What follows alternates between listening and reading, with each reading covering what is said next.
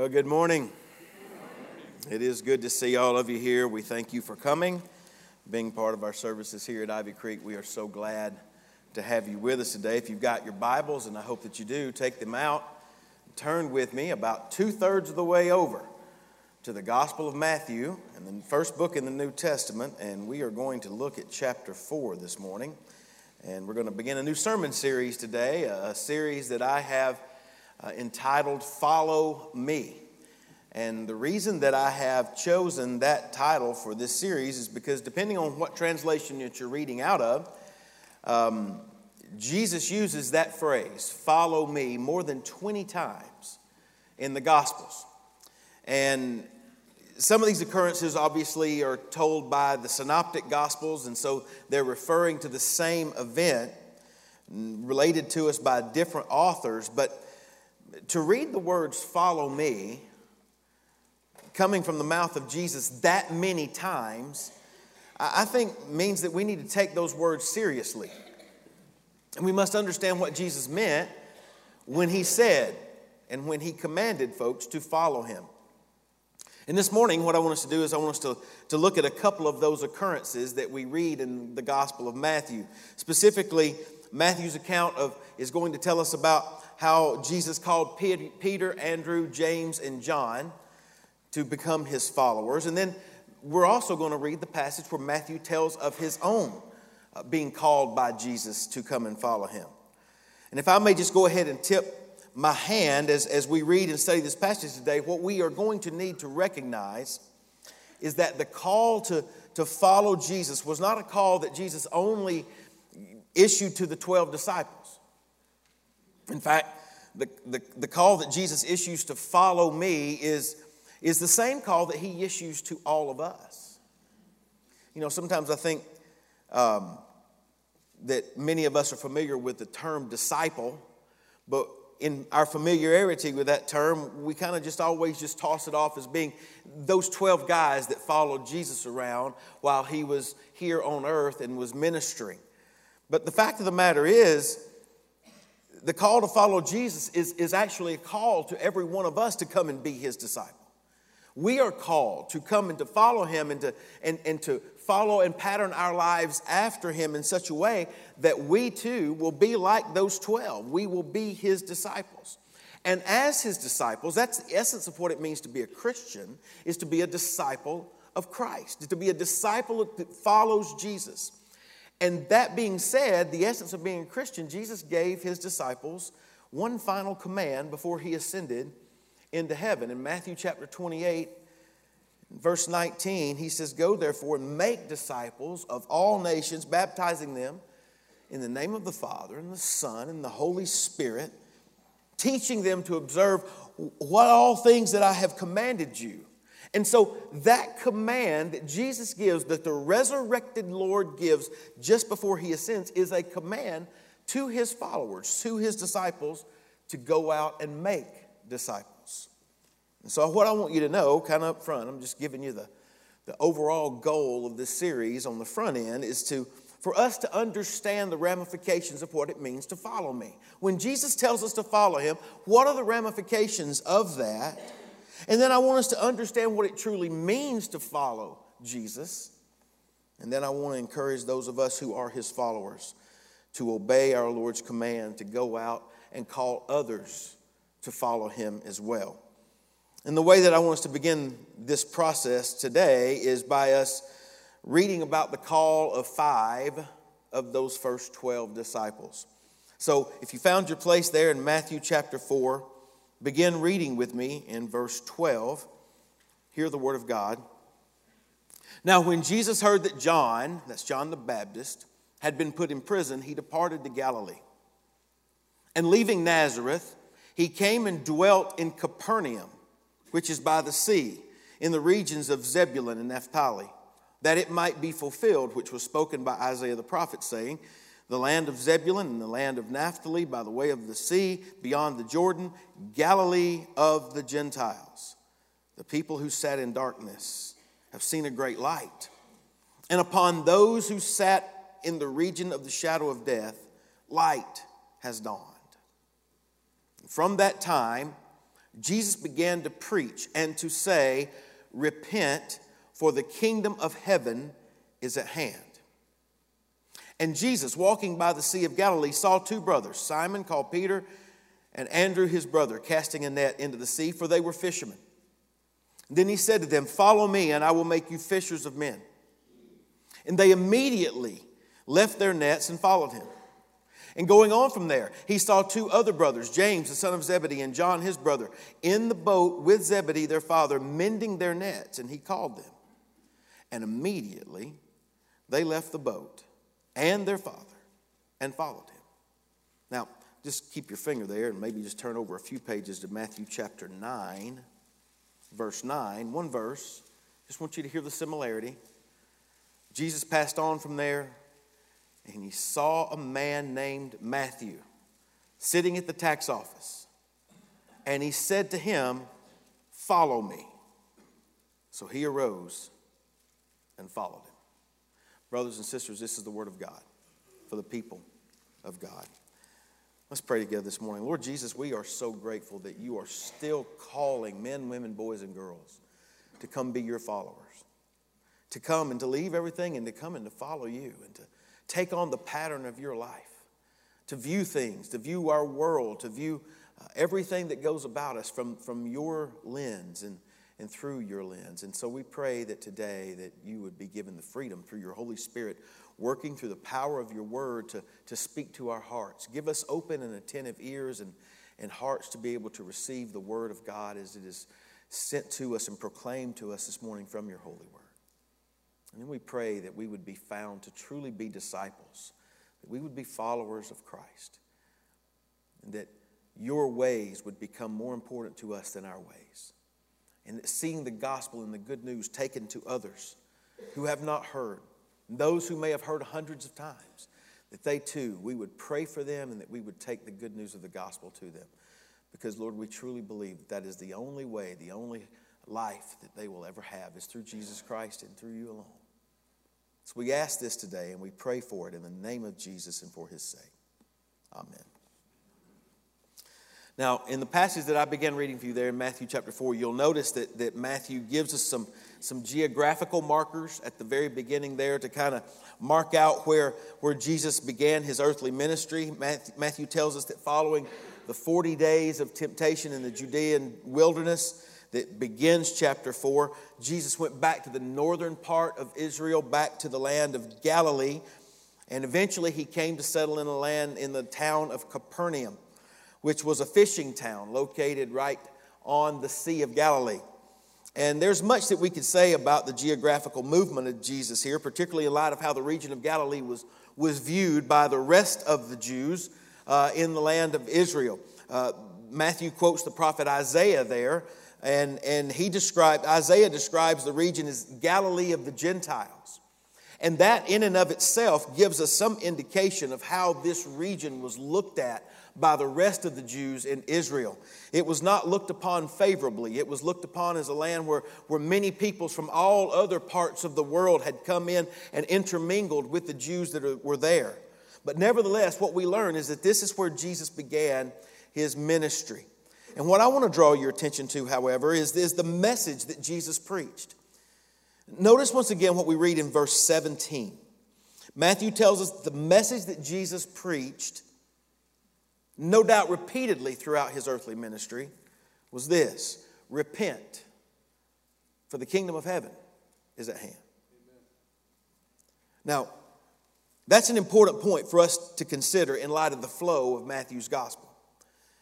And the reason that it's so important, I believe, for us to, to really zero in on is because the very next section that I read for you this morning talks about the call of Peter and Andrew and James and John to follow Jesus. And so, as a consequence, the very first thing that I want to point out to you this morning, the first point on your outline is simply this the call to follow Jesus necessitates repentance. The call to follow Jesus necessitates repentance. Repentance is a subject that, if you've been with us here at Ivy Creek for any length of time, you know it's a, it's a subject that we tend to keep coming back to again and again in our study of Scripture. To repent, as, as one author has put it, means to admit your sin, That's the concept of confession. It is to express sorrow over your sin. That's the concept of contrition. And it is to turn from your sin. That is the concept of conversion. So repentance involves the, the idea of, of confession and contrition and conversion. J.C. Ryle has written this. He says, The necessity of repentance is one of the great foundation stones which lie at the very bottom of Christianity. It is a truth which must be pressed on all mankind without exception. And the reason that is the case is because high or low, rich or poor, all have sinned and all are guilty before God. And therefore, all must repent and turn to God if they want to be saved. Ryle goes on to say this. He says, True repentance is no light manner. It's no light matter, excuse me. It is a thorough change of heart about sin, a change showing itself in a godly sorrow for sin, in heartfelt confession of sin, in complete breaking off from that sin, and a lasting hatred of all sin. Such repentance is an inseparable companion of saving faith in Jesus Christ. Mark puts it this way in his parallel account of what Matthew wrote here in Mark chapter 1, verses 14 and 15. We read that Jesus came to the region of Galilee preaching the gospel of the kingdom of God. And then Mark says, He says this the time is fulfilled and the kingdom of God is at hand. Repent and believe in the gospel. What we must understand is that repentance and faith go hand in hand. As Kent Hughes has written, if you say that you believe, but there are no substantial changes in your life, you had better consider carefully whether you truly believe. In other words, your faith in Christ will be evidenced by your willingness to follow Christ in obedience.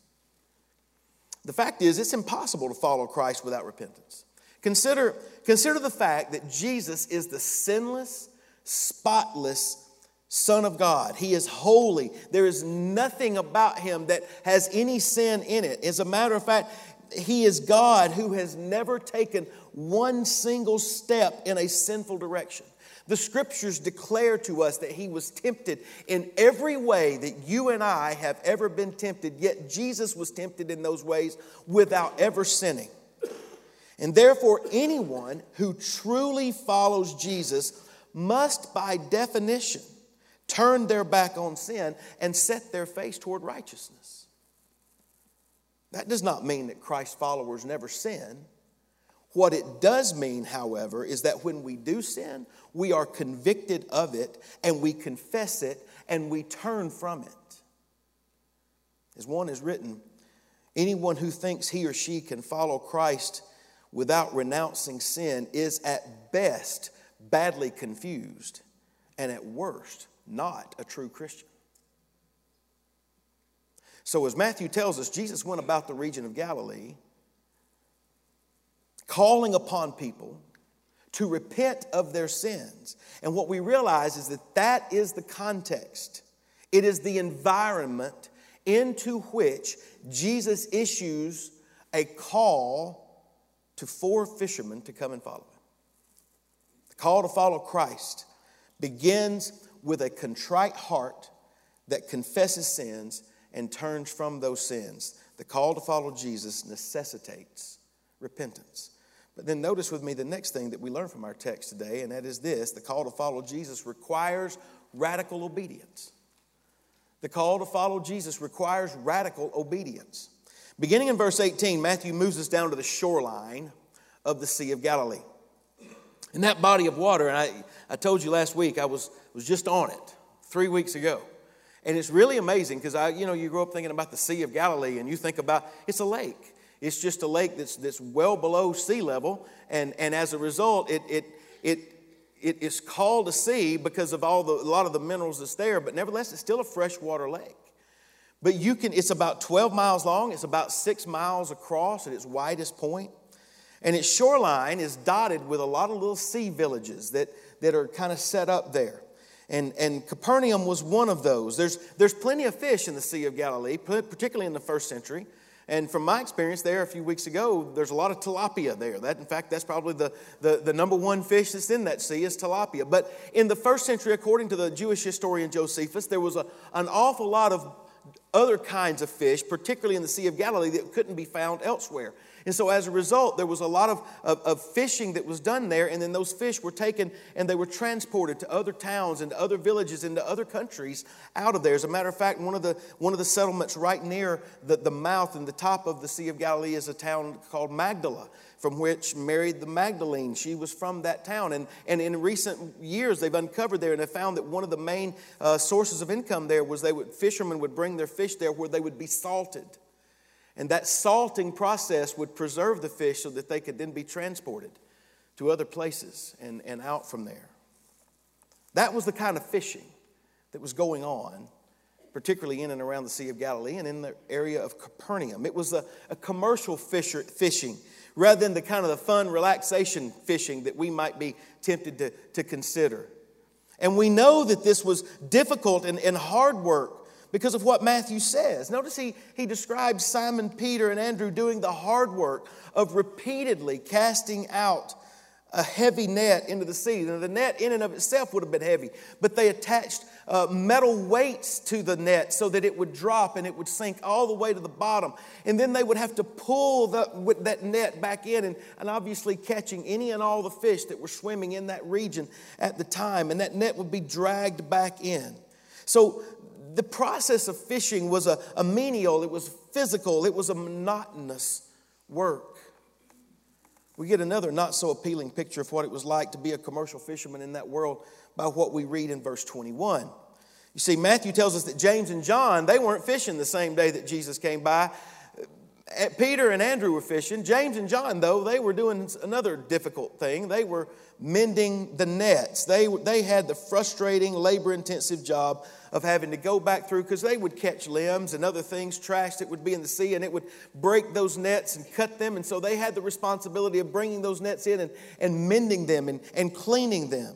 So, what Matthew describes for us in these passages, don't miss it, is just a typical daily common experience of what it was like to be a commercial fisherman on the Sea of Galilee.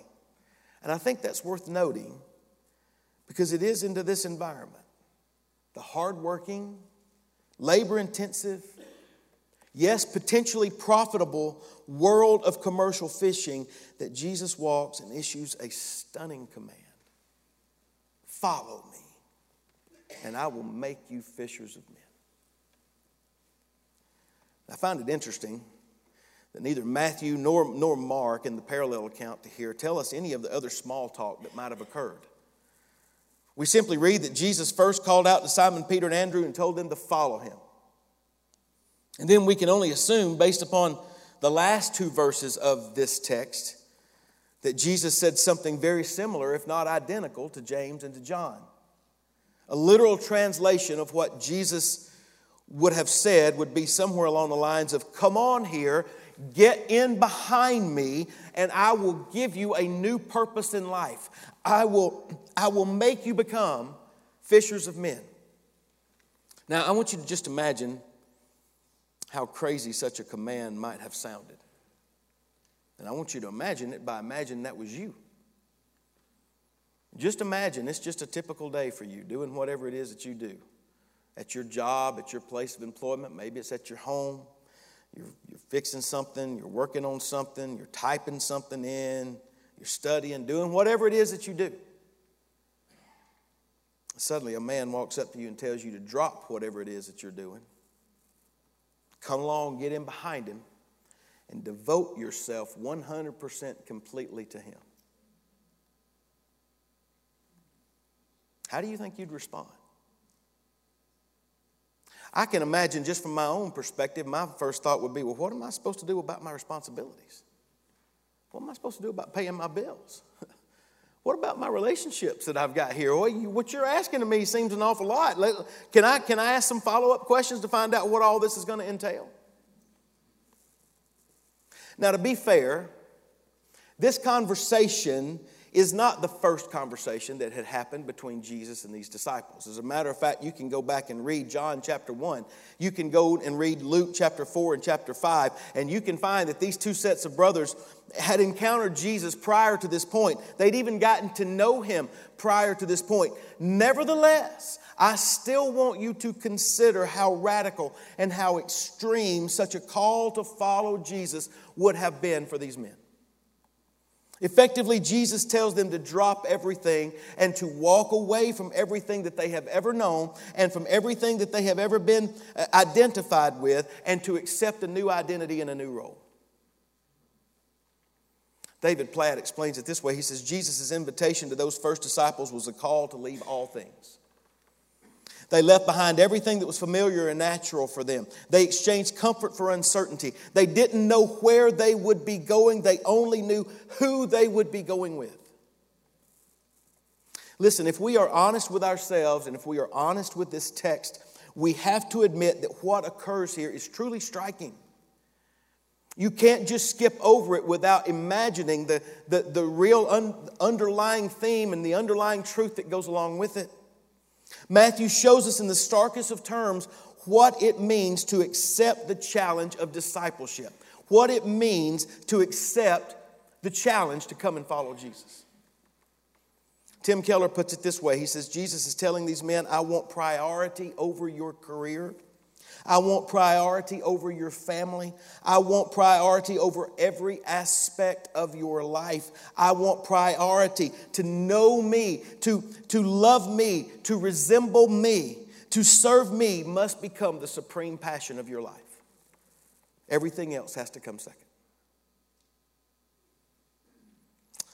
And then notice how these brothers respond. Matthew tells us in verse 20 that Simon Peter and Andrew waited around talked about it, set up a family tribunal, discussed it, voted on it. No. Immediately, they left their nets and followed him.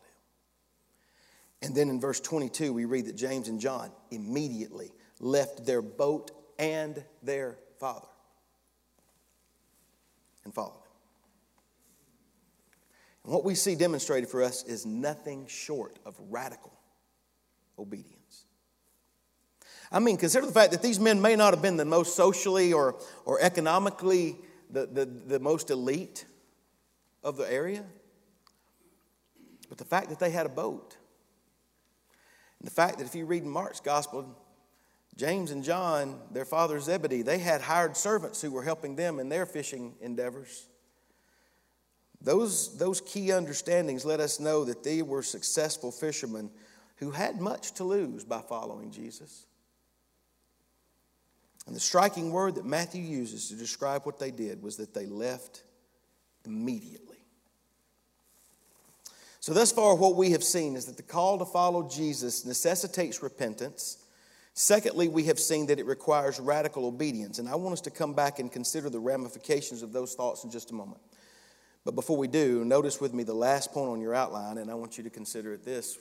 Consider this with me. The call to follow Jesus is extended to even the most despised. The call to follow Jesus is extended to even the most despised. Now, we could go on and talk about how Jesus is calling disciples from the region of Galilee, which we've already noted was a region that was uh, considered sort of the lower echelon of Jewish society, particularly by those in in, in those in the cultural and religious uh, center of Jerusalem.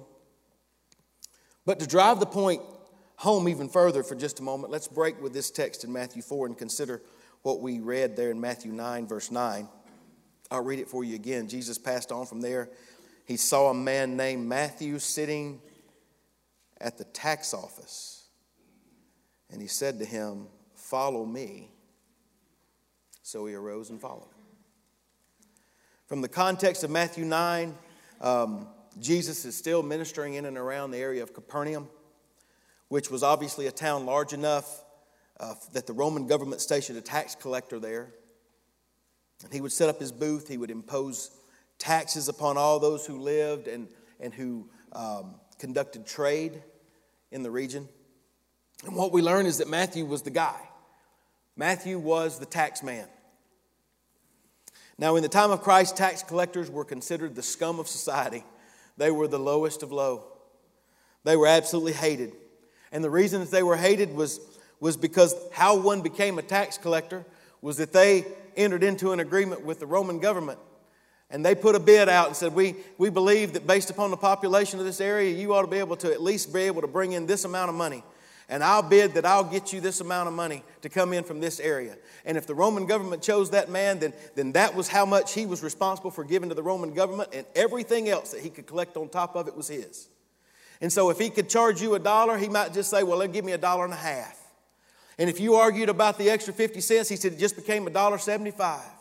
And if you really want to push me even further, we'll go to two bucks.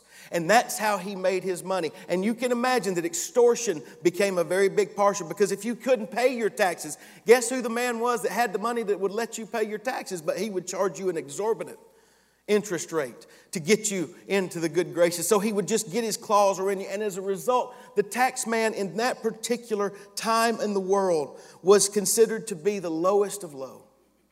He was considered to be a traitor to his own people. He was considered to be a thief. He was considered to be someone who cheated his own countrymen. And Kent Hughes states that the tax collectors were easily the most hated men in Hebrew society The picture I want you to get is that in that day, a tax collector like Matthew was someone who was hated socially.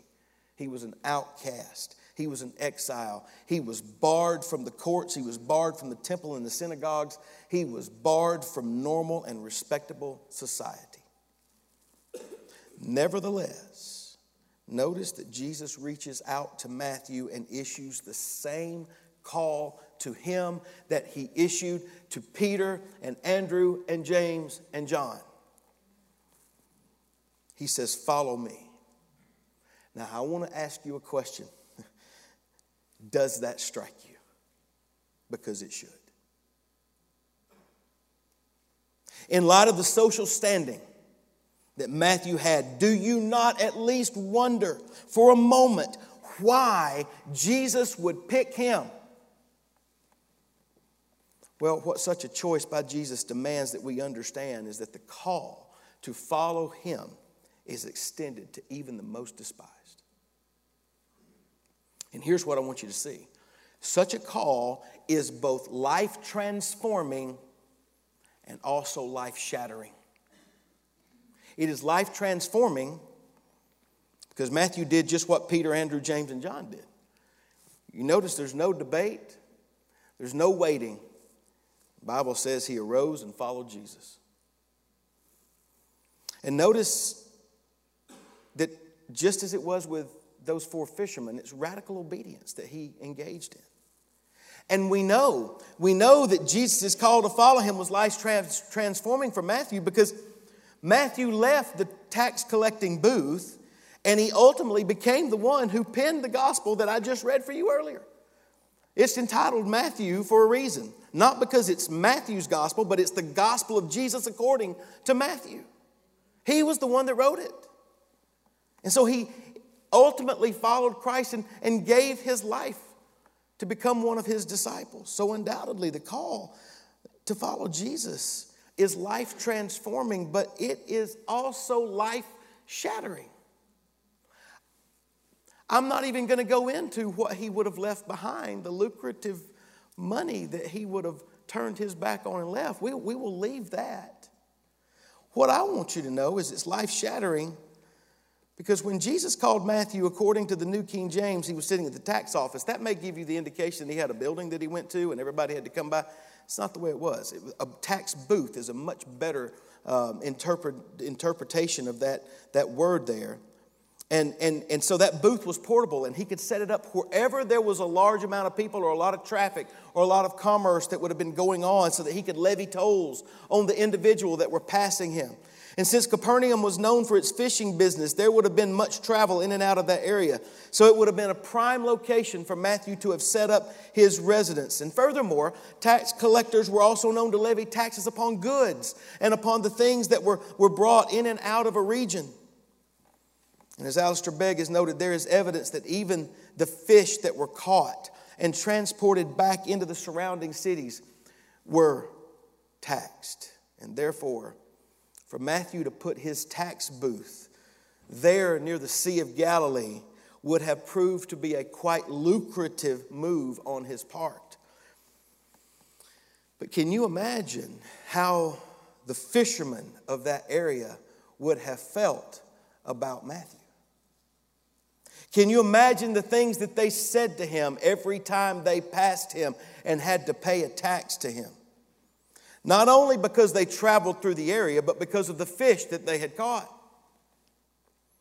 Can you imagine the bitterness and the hatred that would have welled up in their hearts toward this stinking sinner and this stinking traitor? That is why I say to you that the call to follow Jesus is life shattering. You see, imagine how Peter, Andrew, James, and John would have felt about Jesus calling Matthew to be a part of their team.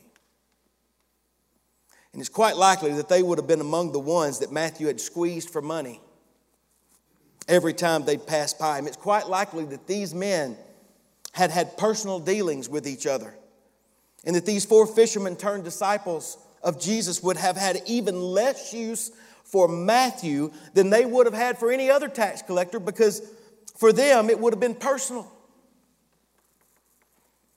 But as we read back in chapter 4, Jesus had called these fishermen brothers to follow him. To not only follow in his footsteps, but to have their minds changed and conformed to the mind of Christ.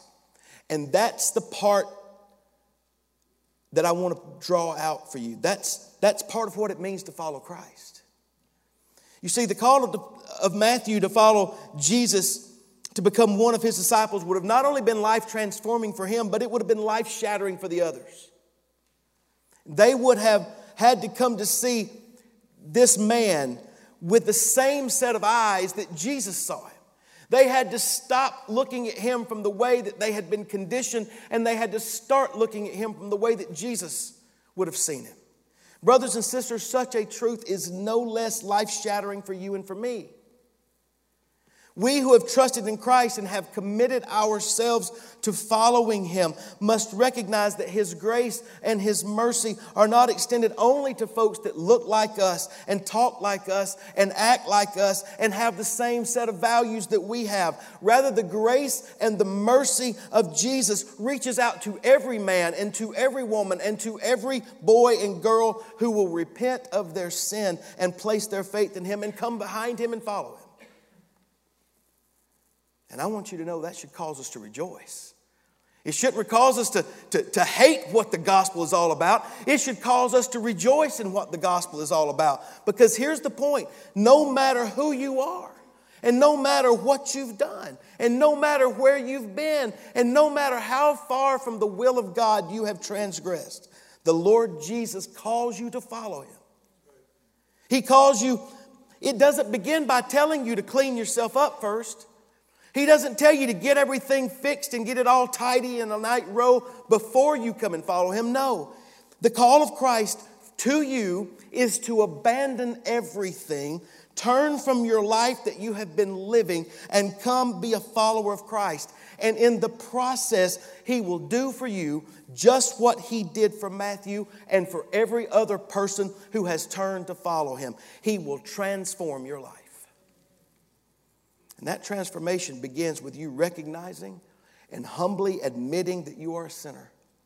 And it starts by owning who you are and falling down before the Lord Jesus in repentance. It means trusting in what Christ has done on the cross to save you from your sins and then turning from those sins, refusing to make excuses, no longer allowing yourself to be controlled by those things submitting your life totally and completely to the control of Jesus. And as we've seen, such repentance is demonstrated in your willingness to abandon everything to follow Christ. The, the Lord willing, in the coming weeks, we're going to consider in greater detail what Jesus says in Matthew chapter 16, verse 24, but it bears being heard now. Jesus says there, If anyone desires to come after me, let him deny himself take up his cross and follow me. Listen, let me say to you as unequivocally as I can that is where following Jesus starts. In a world where everything revolves around self, where the thoughts always seem to center around protecting myself and, and promoting myself and, and preserving myself and taking care of myself, Jesus says, Deny yourself, take up your cross, and follow me. We have observed from our passage this morning, such a denial requires obedience, and obedience necessitates submission. And therefore, to follow Christ means to submit to his authority to submit to his lordship. How could it mean anything else? Finally, I would point out to you that to follow Christ in the way that we have witnessed from Scripture this morning necessitates that you place your trust in him. You see, it will be absolutely impossible for you to follow Christ without trusting in him, without truly believing he is who he said he is. And your lack of trust in him will cause you to either deviate from the path that he calls you to take or it'll cause you to just decide that following him is not worth the cost. let me say to you today that following Jesus is worth it no matter what the cost is to you. Following Jesus is worth it. Following him is worth it because, as our text tells us, back up in those verses that we began with, he is the great light who has come to dispel darkness. He is the life that has come to overcome death. And following him is worth it because nothing that you give up to follow Jesus will ever compare to what he blesses you with because you follow him. Consider the difference following Jesus made in the lives of these disciples. Their horizon had always been bound by the margins of the Sea of Galilee. But when they committed themselves to follow Jesus, everything changed. And in the place of Galilee came the world. In fact, John became the bishop of Ephesus. Peter went on to Rome. Tradition tells us that Andrew went as far as the boundaries of Russia. Matthew ultimately penned his gospel so that the rest of his countrymen could hear about the good news and the ministry and the works of Jesus. And Kent Hughes summarizes what happens this way. He says, Their hearts were enlarged to take in the whole world. Their minds, once circumscribed and committed to the smallest of interests, now overflowed with deep thoughts, and they became theologians, thinkers, sociologists, psychologists, and strategists, all because of the gospel.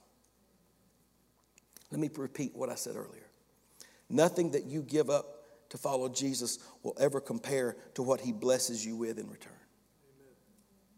But let me also say to you, that if you choose not to follow Jesus, if you decide that the cost of following him is too high, if you choose to live your life for yourself, refusing to repent, and choosing instead to settle for a casual acquaintance with Jesus, but never truly following him, then there is a great and eternal cost to be paid. Because the Bible clearly tells us that the wages of sin is death, and death apart from a saving relationship with Jesus Christ means that there is an eternity in hell that is your destination. And therefore, on behalf of the gospel, I plead with you do not be deceived today. The cost of not following Jesus is far greater than the cost of following him, and that is what leads me to my sermon in a sentence this morning, which is this. The call to follow Jesus requires sinners and outcasts like you and me to respond in faith by repenting of our sins and obediently suffer, surrendering everything to His Lordship. That is what the call of Jesus demands. The question is have you done that? Have you placed your faith in Jesus? Have you repented of your sin? Have you abandoned everything else in life in order to follow Jesus? No matter who you are, Jesus calls you to come and follow him, to come be his disciples. The question is will you heed his call? Will you become a follower of Christ? Brothers and sisters, this is the word of God, and it is for the people of God. Let's pray together. Lord Jesus, we thank you that you still come among us and you still call us out. You call us out to be your followers. You call us out to turn our backs upon everything and to grasp only you. And I pray today, Lord, that you will make that calling very clear in the hearts and the minds of these that are here this morning, particularly if there's one here who has never turned to you in saving faith and repentance. I pray that you would speak to them as only you can. Allow your Holy Spirit to work in their hearts. Pray that you might do a work in their life, a saving work. I pray that you would also bring about repentance in the lives of those of us who have made the decision to follow you in the past, and yet we may have allowed things to creep into our lives that we recognize your Holy Spirit's convicting us right now of areas of our lives that we have not surrendered to you. We're holding back and we're clutching onto those things. Lord, I believe you want to do a great work inside those who are your followers. So I pray that you would do that work today as well. And that through all of this, that you would exalt yourself and lift you, lift you up in, in our eyes that we might truly have you be our Lord. We pray this in Christ's name. Amen.